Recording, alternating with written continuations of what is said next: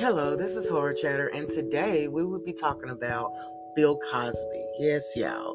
You know, he's talking about returning to touring in 2023, getting back to the comedy stage.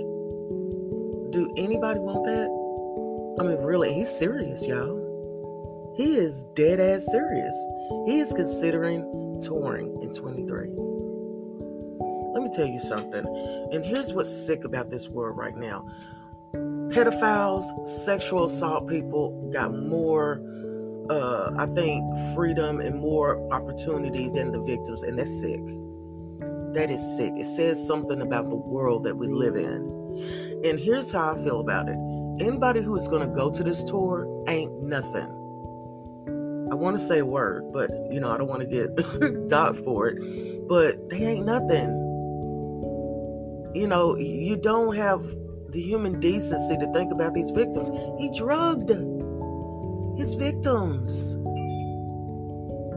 And I believe that wholeheartedly. But now he's out and he gets to go on tour. Oh. What about his victims? Will they ever have a regular life? Will they ever not live in fear? Yo, it's a sick day. It's a sick day when his ass can go on tour. And what's going to be funny? What can he say that's funny? Can he say anything at this point of his life to make you laugh? Not a damn thing. What he needs to do, he needs to keep his old ass at home and away from the public. He's a danger to the public. Okay, because if he did it back then, guess what, people? He will do it again.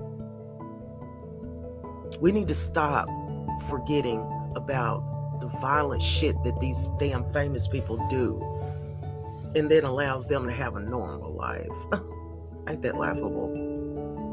So until the next time, please don't support this asshole. This is Horror Chatter, please. And thank you so much for listening and supporting.